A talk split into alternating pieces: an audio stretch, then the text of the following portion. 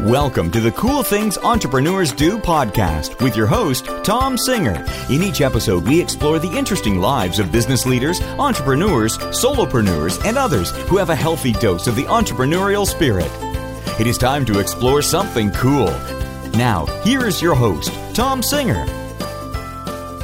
Hello, hello, and welcome to another episode of Cool Things Entrepreneurs Do. Thank you so much for pulling your chair up to the cool kids table. If you've never listened to this show before, you're in store for a treat because today's guest is amazing. What I try to do on this show, and now we are approaching four years and 400 episodes, and what I have tried to do from the beginning, and today is no different, is I try to bring a variety of people who are doing cool things as entrepreneurs, solopreneurs, uh, business leaders, people who are inside a company, who are entrepreneurial, and just anyone who really can inspire the audience to really do more in your career. Most of the people who listen to the show are either entrepreneurs or they really would like to leave corporate America and start their own thing. And today's guest did just that. She started off working in the media business, sort of in the PR and the magazine world. And she went out and started her own thing. She now helps people get into the news, or as she says, stay out of the news. Today's guest is Adele Cehrs, and she's a good friend of mine. She knows everything you could ever want to know about PR. So, in addition to our regular questions, I'm going to ask her a little bit about what you need to know as an entrepreneur to grow your brand and get the publicity that you need. So, Adele, welcome to Cool Things Entrepreneurs Do. Hey, Tom. Thanks so much for having me. It's always good to get on the phone and talk with a friend. No, it's great. And I've wanted to have you on the show for like two years. And every time we chat about business or we talk about something else, we're always like, yes, we'll get that scheduled. And so I want the listeners to know today we were just having one of those calls that friends have where you, you know, you, you talk about what's going on with your business, try to give advice. And I said, what are you doing right now? Do you have a half hour? Come share with this audience. So thank you for jumping I on. it. I, I love people who are willing to play. So thank you for saying yes. Of course, of course. Why not? So, Adele, tell us about your business. What do you do? Sure. So, about 11 years ago, I um, opened up my very own agency. I had worked for, a you know, big agency on K Street in Washington, D.C., and I kind of got sick of, you know, just always sharing everything that was going on in, in the agency with, um, you know, my boss who did not at all give me any credit for any of the ideas that I came up with or the business I brought in. And so I said, you know what, there's got to be a better way. And I just, you know, up and quit. I just, I did not want to have a boss anymore. I thought it was what I needed and what I wanted, and I got that big job. And then when I had it, I said, Where's the band? Where's my parade? Okay, yeah, none of that's coming. And oh, by the way, I still have a boss who's stealing my ideas, stealing my concepts. And yeah, I think I can do this. I think I can set out and do it on my own. So um, when it when it wasn't as posh So to be an entrepreneur, I didn't did it. you start didn't you start right out of school working for George magazine or is that something I made up in my head? No, no, you didn't. I um yeah, my first job ever was with John F. Kennedy Jr. and uh just like funny story. I um you know, I, I used to stay there late because I knew I had to Because work really JF hard because JFK Jr. was there. right because JFK Jr. was there. Yeah, that wasn't bad either. And um and also because like it was me, a girl from Rutgers, was the first you know one to graduate college in my immediate family, and two girls from Princeton and two girls from Harvard, and everybody had Kennedy connections besides me.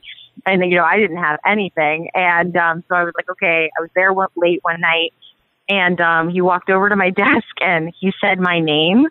He's like Adele, and I'm like, oh my god, he knows my first name. Like I cannot believe it. And um, yeah, and he said, I've noticed that you work real hard, and you know, I want to reward you by you know going to the Knicks game. Go, go take my seats.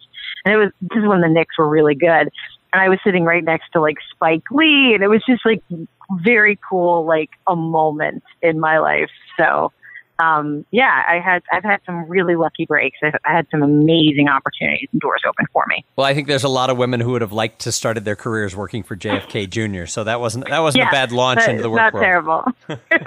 yeah. So Mm-hmm. you sort of shared what led you to to taking that jump. You were tired of having a boss take all the credit. You felt that you know you could go out and do it your own. But I mean, once you made the leap, was it hard? Oh my gosh, it was so hard. And I stupidly like started a like luxury marketing PR firm right at the height of the recession. so like 2008, it's like, hey, here's a recession. Let me do some like I started luxury a luxury marketing I like started a luxury PR company and the economy crashed. Yeah, it's awesome. Um, I did it three months prior to the economy crashing, and I was like newly married at the time, and my husband's like super conservative, and he's like, "What the hell are you going to do? Like, are you actually going to sell stuff?" so one of my first clients ever, actually, and, and this is such a good lesson for anybody who wants to be an entrepreneur. Um, one of my first clients ever was Georgetown Cupcake, and you know, I was such a brand new entrepreneur, and I made some I made some major mistakes and some missteps with that account, and um, I didn't protect myself as well as I could have. My contracts weren't in play. They were literally my like second, maybe first or second um, client ever, and um, they got to be hugely famous. And what happened was, is like I had worked my butt off because I realized that like, hey, if I make them famous, I'm going to make myself famous. I'm going to make my brand famous, and um, that wasn't the case, right? Like they they they used my um, you know my credibility that I built up for them and really press and so many amazing amazing opportunities. We got them the introduction to TLC, which led to their reality show. And um and then, you know, a year later they were like, Yeah, you got us so much press. Thanks so much. We don't need you anymore. and um that was like a major lesson for me, right? And so my husband has an MBA and um, you know, he's a professional. And I remember just being like so upset. And he's just like, why are you upset? They just played the business game better than you did. He's like, they, they didn't pay you that much. They, you worked your butt off for them. You got them famous and then Yeah, they moved on. they didn't watch anymore and they moved on. And it was a really good lesson. I wish, I wish it wasn't like such a famous client. I will just put it that way because there's still a line out and around the door. But like it was a good lesson early because at that point I then made sure every one of my contracts were really buttoned up. I made sure that I actually charged for what I felt I was worth as an entrepreneur and a service provider.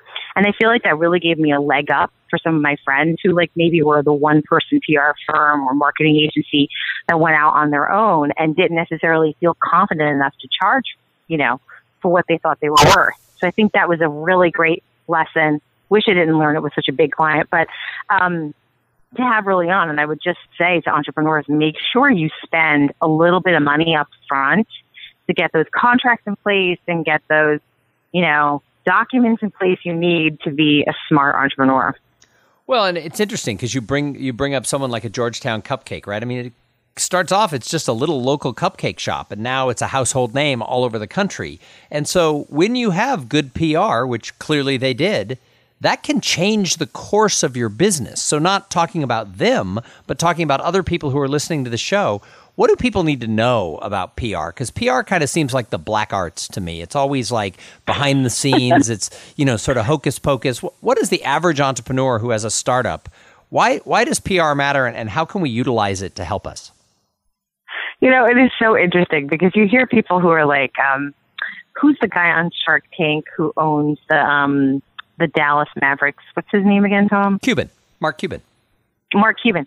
So I'm sorry, it's totally blanked on his name. But Mark Cuban, I think is so interesting, right? Because he obviously really took advantage of PR in the beginning of his career and like has been a PR machine throughout his entrepreneurial journey. And one of the things he recommends for startups is not to invest in PR, which is crazy because he's doing the exact opposite. He's probably just like, I don't want everybody to know what I know. Um, and you hear a lot of there's a lot of like different things on the internet. It's like don't if you're a startup, don't invest in PR. And um I think that's a mistake for lots of people. I think um, getting a few great hits in a really credible media source can actually change the traje- trajectory of your business. And that's what happened for Georgetown Cupcake.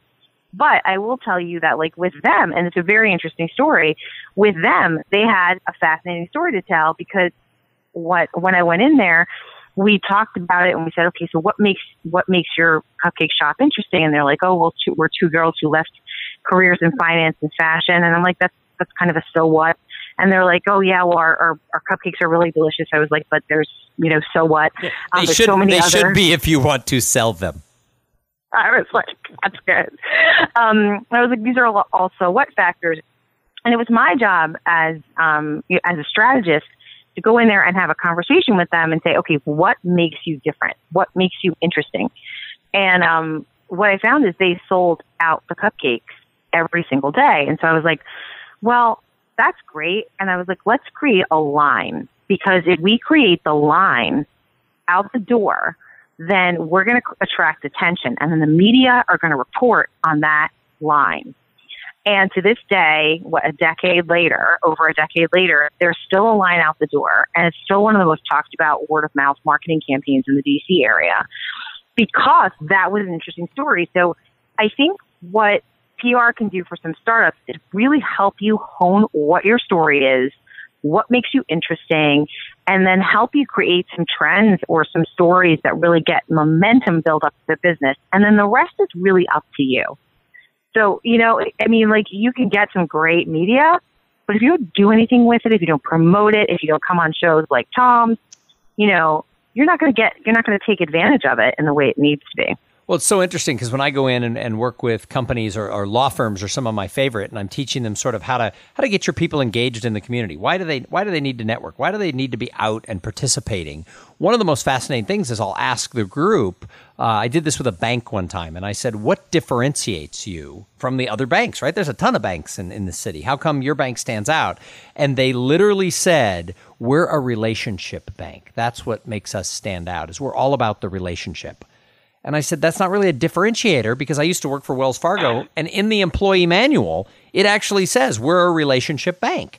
And they said, yeah, yeah. But, but the big banks really aren't. And I'm like, yes, but they say they are. And therefore, if they say they are and you say you are, it's not a differentiator. And I, I, see this with law firms too. They're like, oh, we do good work. Well, so does the other firm down the street. This is not your differentiator, you know, of, of what it is you're doing. And so uh, I do find that interesting that people are like, what's your differentiator? Our cupcakes taste good. Well, God, I hope so. Because, uh, you know, you know, no one's going to buy a cupcake shop if your cupcakes yeah, are terrible. Yeah. You know, if you had cupcakes that taste like crap, nobody would have said leave your finance job and start a cupcake shop. So, so, but, but yeah, I do go do that. That's sensible. Yeah. But I do think it's interesting that something as easy as we sell out every day and we have a line is enough to create a story. So for a regular, you know, some other entrepreneur out there, how how do you help them identify their story? I think the way I think I do it is I try to find patterns, right? It's all about trying to find patterns. It's like, what is a little bit more unique than what you, than what your competitors offer? What is just a slight tweak? I think here's the thing. I think everybody thinks creativity is this wow, out of the box, crazy idea, right? Like, the you know the apple that falls from the tree and just like bops Newton on the head, and all of a sudden he, you know, um, he comes up with this brilliant idea for gravity. It's not how it works, you know. Like that's just not how it works. The best ideas, the best positioning, it really comes out of taking an idea and just taking a twist on it. What is that? Okay, so yeah, it's a cupcake shop, but it's a cupcake shop that sells out every day. It's a cupcake shop that has a line out the door. That's different, right? Um, that's interesting enough, but it's not totally crazy, you know, out of the out of the world crazy. But it's enough to get people to talk. So when you are, you have to be observant, I think, in order to create trends, in order to create stories, in order to create word of mouth marketing, you have to be observant. What gets people to talk? What gets people to laugh? What about your story is makes somebody go, hmm, that's interesting. Usually your differentiator is somewhere in there. So, another thing that you're a specialist in is crisis PR. And I think this is really fascinating because a lot of people don't want to pay attention to PR until something bad happens and the news crew shows up out front. So, what, what is crisis PR and why should business owners at least be aware it exists? Even if they don't have a crisis today, why should they be aware that people like you are even in existence? Yeah, right. So like Olivia Pope makes it look really easy and cool and fashionable. Um, while I would kill uh, figuratively for her wardrobe. Um, I wouldn't actually kill but which which she has the ability to on the show, which I think is just like one of those things where like every PR person clearly is dreaming of that. Right? This is Shonda Rhimes injected that into her script because literally you are you're helping people when they are most vulnerable when the companies are going through just a very very difficult usually public um, situation, and it's up to them to respond in a way that makes the public either, you know, forgive the brand, forgive the company, or forgive the executive who who's behind whatever snafu happened, or to rebound faster so the so the business bottom line isn't impacted as much. And uh, I write for the Wall Street Journal Crisis of the Week column. And um, a lot of times you see companies who are just masterful at this, who've done a really good job. And uh, there's one example um, of a pharmaceutical company that just did something very, very interesting. And I think this is this is this is crisis communications at its best. So I think they're called Sanofi, Sanofi. Um, they're a huge uh, pharmaceutical company, and I was called by the Wall Street Journal three months ago and they said, hey, you know, they're, they're having a crisis situation. Allegedly, they put this vaccine out in the Philippines and it may have killed some children and we're not quite sure and it might be a bad vaccine. And, um, and so, you know, Sanofi was like doing all this, um, you know, they were doing everything they could to fix it and they tried to address the problem and they got some really bad press around it. Well, if that name of that pharmaceutical company sounds familiar, it's because when Roseanne Barr's show got canceled, she tweeted out something racist. And as a result of that tweet, she said, when people confronted her about it, she said, Oh, no, no, no, no. The reason why I tweeted that was because I took Ambien. And Sanofi is the company that sells Ambien.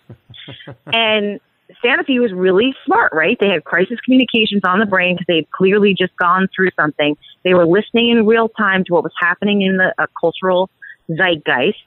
And they realized, okay, this is our moment to rebound from that major crisis we just had. So they tweeted out, racism is not a side effect of Ambien. I remember that. Right? It, and it just got, it got viral so fast and they bounced back so quick because, and then whatever they did in the Philippines, nobody even paid attention to, right? Nobody even was listening to what had happened. And so if you can respond in real time, if you can understand your crisis, you can come, o- you can get over and let your company get through some of the most tumultuous things that could ever happen to you. So that's a skill that's pretty handy to have.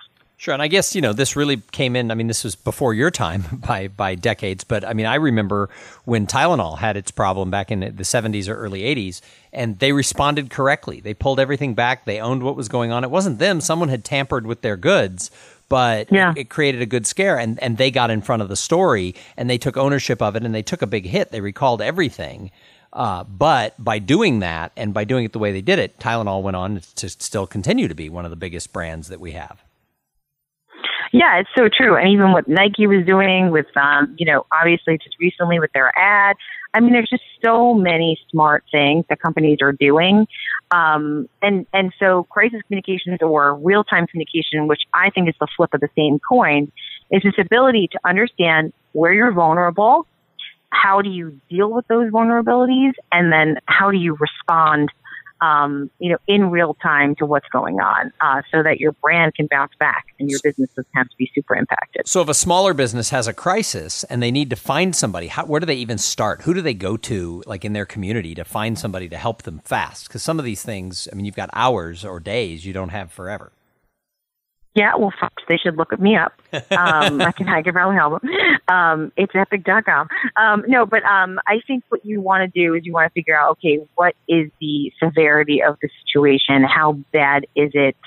Uh, how bad will it potentially get? And then usually what happens is people will go to their attorney. They'll go to a lawyer. And the lawyer usually has relationships with crisis communicators. I have many relationships with many attorneys. Um, and they usually refer work um, or they refer it over, or you can just Google crisis communication expert. Um, you know that will come up. Or they can just remember they heard one on Cool Things Entrepreneurs Do, and they can just go through the archives and find Adele. That's right. So, mm-hmm. so now that you've been working for yourself for 11 years since you quit that job and said, I'm going out on my own, this is my moment, what do you love about it? Um, I love that I can make my own schedule, and I also hate that I make I make my own schedule. Um, I think I am absolutely motivated, um, and I'm and I'm pretty driven. Um, I think what I hate about it is um, really dealing with a lot of the stickiness that comes with being an entrepreneur, right? There's like such, icky things that nobody talks about, like the fact that you have to do HR and payroll and like all these other, you know, if you own a small business, you just have to do, there's a lot of things that you do that other than the thing that you're really good at. Well, and, and sometimes um, I don't have employees, but sometimes if you have employees, then you have to deal with employees. I mean, they bring their own, you know, BS to the to the table. So all of a sudden, you have to deal with that. Yeah, employees can certainly be, you know, difficult. Um, I think I've had some really great employees and I've had some really bad employees. And I think every entrepreneur has run the spectrum with that. And I think it's about really creating a mission and a goal for your company that everybody is trying to hit. And, um, and, you know, like every single year in January, I do vision boards. And I love to do a vision board. And it sounds so cheesy, right? You just take a bunch of magazines, you cut some stuff out.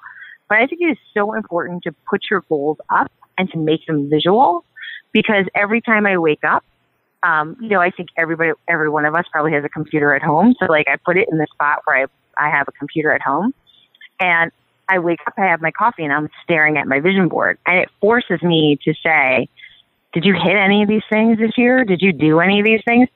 And somehow I get most of them done. Like usually most years I get 10 of 12 goals I put on a vision board. So I would really encourage people to visualize their goals. So I love that part of entrepreneurship. I love the part that I'm in that I'm in control of my own destiny.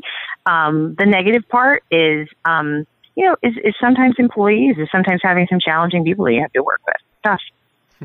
So, what advice do you have for somebody who maybe they're working for an agency or some other type of company and they're ready to just say, I'm out of here? What would you tell them to do? I would tell them to be um, cautiously optim- optimistic. And I think um, the reason why I say that is if you want to get into your own business, one of the things I feel people really don't realize is you're going to have to sell. You're actually going to have to sell yourself your services and your product. And you have to get comfortable with pricing yourself accordingly. I can tell you, I, I know so many entrepreneurs who, you know, um, do really good work, really good work, and just cannot price their services the right way. Um, feel like sales is icky, feel like marketing or promotions is like, oh, I don't know, I don't want to promote myself. If any of those things is going through your mind as you launch a new business, don't do it because yes. I just don't think you'll be cut out for it. I agree that sales is the key, and, and I get very emotional about my sales when I have lo- a low quarter where my numbers aren't there. I get down on myself when I have you know a great quarter and I set records. I get really high on myself, and so I've tied myself very much as an entrepreneur to am I selling my services? Because if I don't, then we don't eat. So. Right. And I feel if you're not comfortable with selling or promotion or marketing, um, you can learn, but what I would say is it's really that's a huge wall to to um to climb if you're starting out and you won't sell. So, Dell, I talk a lot to companies that I work with about what I call the paradox of potential. We all think potential is so great, and somebody starts a business, and they and their investors and their friends and their mommy all look at them and say, Oh my gosh, you've got so much potential. But then most businesses don't succeed, and yet some do. So there's this gap that exists between potential and results. Why do you think some people get farther across that gap than other people? Um, I think it's one word uh, grit. I think you just have to dig into your failures. I think you have to have incredible self awareness.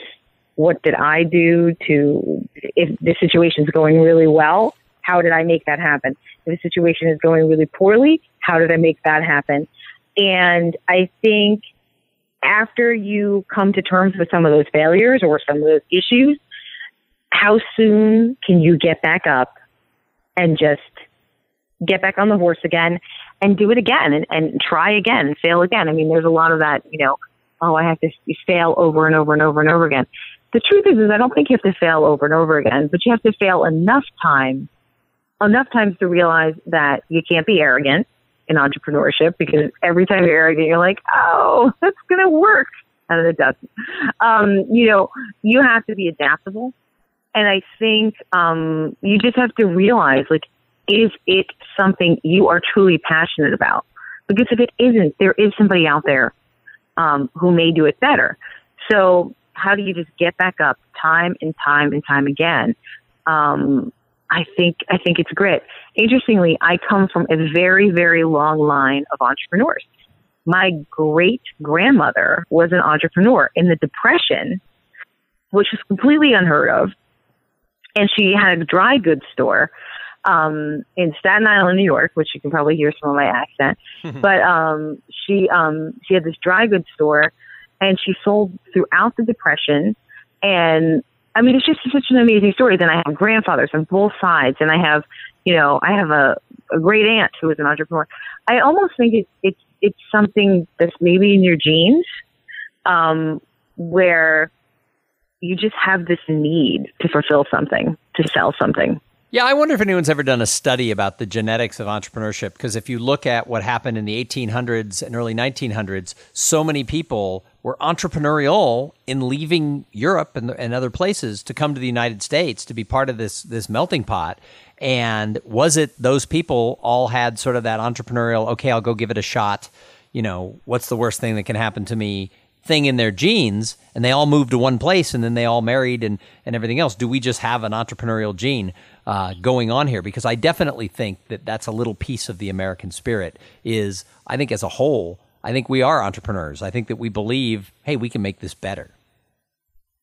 I just remember, you know, I I remember as a kid going um, and and seeing my grandfather have a business, and he just seemed so cool. He was so my hero, you know. I was just like, oh my god, he's the boss. Like everybody's listening to him. Like everybody's paying attention to what he said. And he was a beloved man. You know, like he really helped his community and gave back and um, was a pillar um, of of the community in New York. And it's just it's very inspiring. It, it is very inspiring and um, and something I hoped to replicate. Even though I didn't have any entrepreneurial vision until that one moment where I was like, I can do this why can't if she could do it, I can do it. Um, I, and I had a lot of that, a lot of that going through my head. So what I would say to people who really want to be entrepreneurs is to just know that it's not going to be an easy path. It's going to be difficult, but the reward is really sweet. And I loved your choice of the word grit. I think that's awesome. Hey, I've got a couple of more questions for you, but first, I have to thank the sponsor of this episode. So, this episode is brought to you by Podfly Productions. Podfly takes the time and the headache out of creating your own podcast. They set you up with the right equipment, training, and guidance to ensure that you're going to sound amazing. Podfly does all the heavy lifting and the technical work so that you can focus on creating great content, growing your audience, and interviewing really cool people like Adele. Hey, if you want to start a podcast, and I know some of you do, jump over right now to podfly.net slash cool things and check out the offer that they have for the listeners of this show. So, Adele, I call the show Cool Things Entrepreneurs Do. What's the coolest thing you're doing with your business right now? I think the coolest thing I'm doing is I'm reinventing it. Um, you know, I've, I've, I've had the business for a long time. It's been very successful. Um, you know, as, as an entrepreneur, I can say, uh, with some de- degree of a humble brag that we are on the top 25 list of, of, of firms in the Washington, D.C. area. And that was not an easy feat.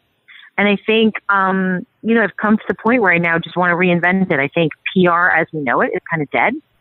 Um, I think it's, it's in a resurgence and a reinvention. People don't call it that anymore.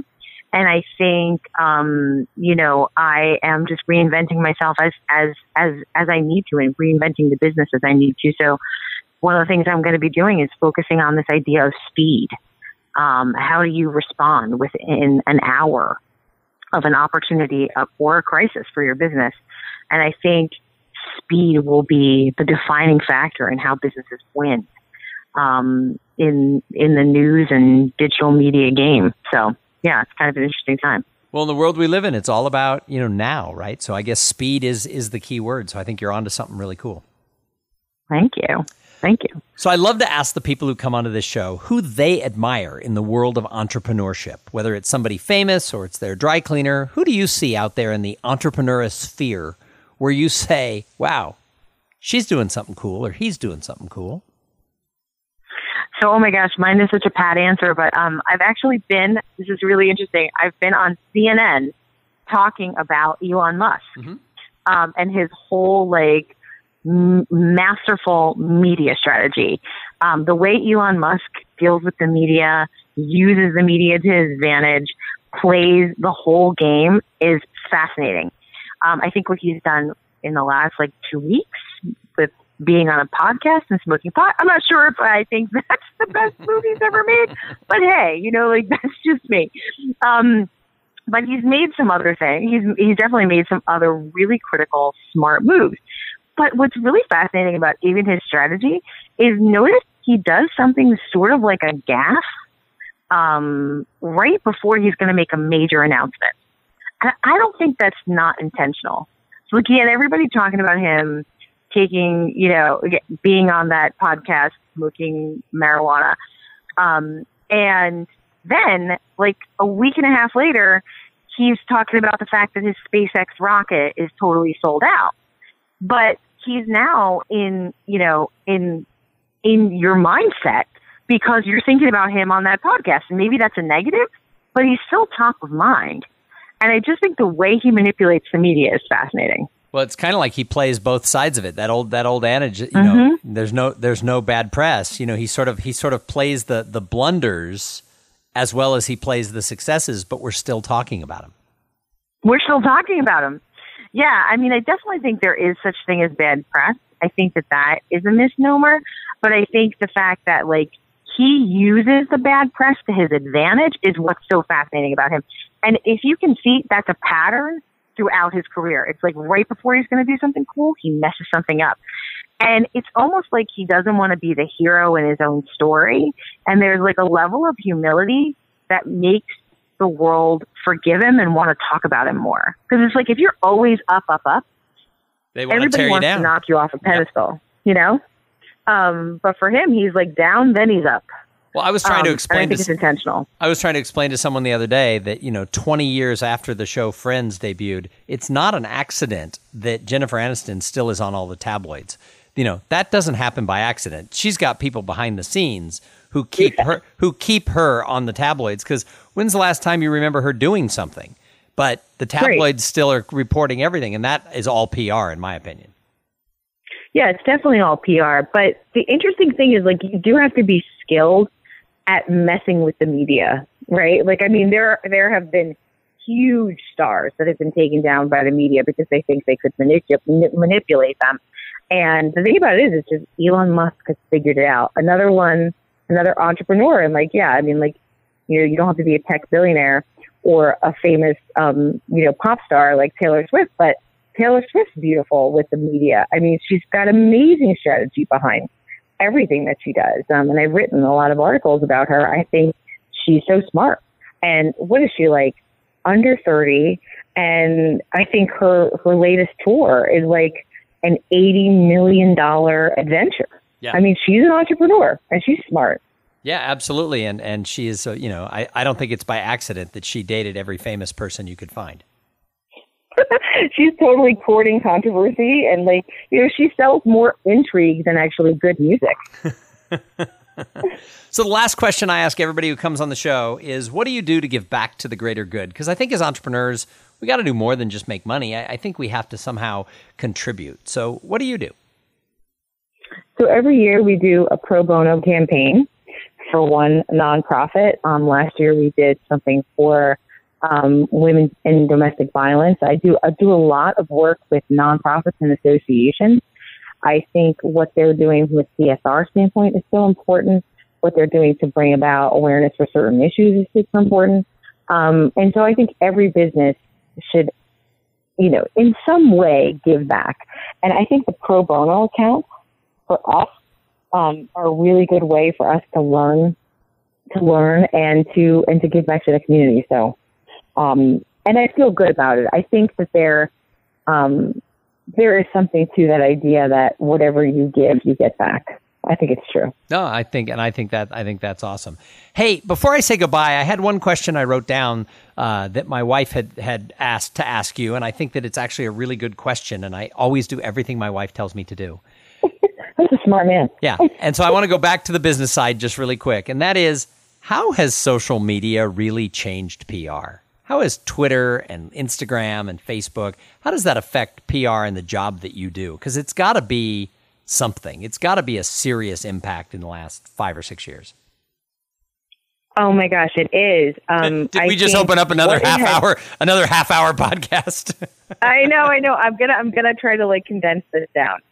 I think when you come up in a PR role, you are taught that everything needs to be perfect. Every every message, every approach, everything needs to be perfect. And the problem with social media is it's not possible. There is an executive that did something wrong. There is someone who tweeted something bad. There is some fire that you are not going to know about and it's going to creep up into your brand story. And if you are always perfect, someone is going to want to knock you down. And so it's better for you to create um, whatever controversy, whatever negative angle, it's better for you to control the story than for someone else to just come out of the blue with something that's controversial. So I think this idea that you can control everything um, has really changed the face of PR. And like when it first, when when social media first came out, I think PR people really missed the boat because they became the cops of the internet. You know, they became the police of everything you should say, not say, and, and they wanted to just keep it the way it was. And so I think now it requires a level of adaptability, creativity, um, and you have to get comfortable being vulnerable. That is not something that PR people like to do. so I think that that's, that's how it's changed it is we have to be vulnerable. Well, Adele, I feel like we just had a master class in PR and crisis communications for the listeners of Cool Things Entrepreneurs Do. So thank you so much for for giving us, you know, 40 minutes of your time here on the show. Thank you, Tom. I so appreciate it. Um, thank you for the opportunity. No, this was great. I think this is going to be one of those episodes I get every now and then I have a guest where everybody emails me and says, "We have to know more. How do I find them?" So, let's just tell them right now. If somebody's like, "I have to find this woman," how do they do that? Where do they get in touch with you? Sure. So you can go to my website. Um, it's epic.com. Is that And, um, itsepic.com? I T S E P I C. Yep. Dot com. And um, you can go check us out there. Yeah. And um, I write for Inc. and for the Wall Street Journal as well. So check out some of those articles. Yeah, you've got to go to both Wall Street Journal and Inc. and, and read the articles that she writes because they're they're very very good. And if you uh, follow her on social media, she usually is pretty good about posting the links to those articles too. So you'll find them all. Thank you. Hey Tom, I want to tell you one quick story. Maybe this wouldn't wouldn't make it, or it, it might, but just off the cuff. I was watching this uh, Steven Spielberg documentary about how he came up through Hollywood, and I'm a huge Spielberg fan. I'm not sure if you are, but um, but you know, obviously, if you grew up in the 70s and 80s, like he, you know, every single movie we ever saw is there. so um, they were talking about the first movie he ever made, and he is 159 days over budget and everybody in Hollywood thinks he's going to fail and fail big. And um, he's got this mechanical shark. The mechanical shark's not working. He's got to improvise with like orange barrels, and um, you know, and he wound up. The studio was just about to pull the plug, and then obviously Jaws, you know, debuted. And what is so interesting is it was a huge blockbuster, and Steven Spielberg was so happy that he did it. And he said it was my free pass it was my free pass to be as creative as I want, to develop whatever I want. And I would say to people out there, especially entrepreneurs, people who want to do marketing, communications, get out there from a PR standpoint, is you got to be bold. You have to do something that nobody else has done before, and you will create your own free pass when you're able to just get outside your comfort zone.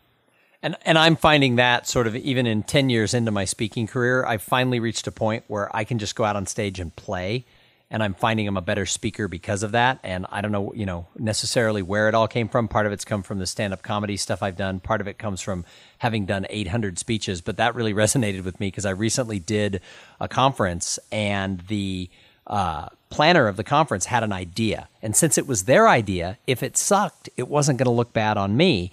And that was before, but it was true. Before the show, oh, I was the master of ceremonies for the conference. And it was a typical big, there was like 3,000 people in the audience. Doors opened at 8.30, show started at 9. At 8.45, they had me run out on stage with a big bag of logoed items from the association. And I came out, and I had been the MC last year, so half the crowd knew who I was. I did a quick introduction of myself, and I told them we were going to have a game show every morning. And I ran down into the audience and I said, if you're sitting in the front four rows, you might get free stuff. And I held up like a $25 collared logoed item and a nice mug. And as people would sit down, we flashed things on the screen that were questions, and people would raise their hands, and I'd make them be silly, and they'd answer the question. Whether they got it right or wrong, they still won the prize. I'd go to the next person, we'd ask another question, and afterwards, the show organizer was like, "God, you just owned that."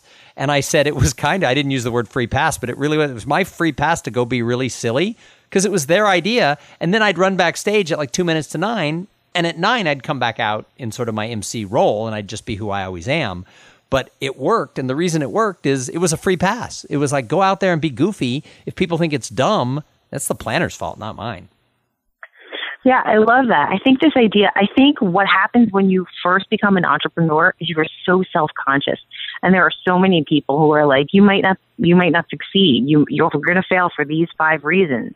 And there's so much doubt all around you. And I think one of the best things of being an entrepreneur for a while is you realize that like, even if you take the chance, even if you take that free pass and you fail, you're still going to be in business the next day. Yeah. Um, so I think it's a huge advantage for people who've been in business for a while.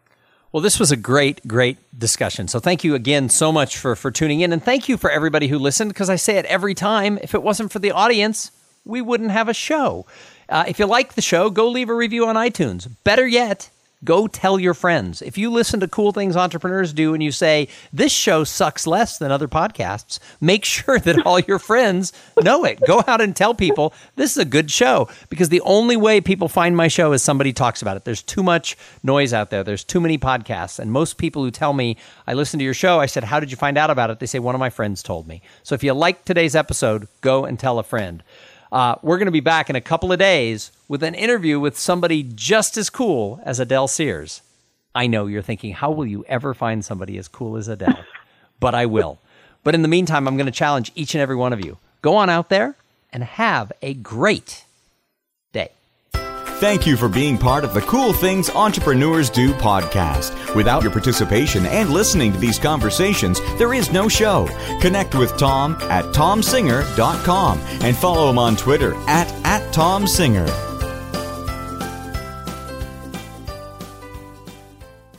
This podcast is a part of the C Suite Radio Network. For more top business podcasts, visit c-suiteradio.com.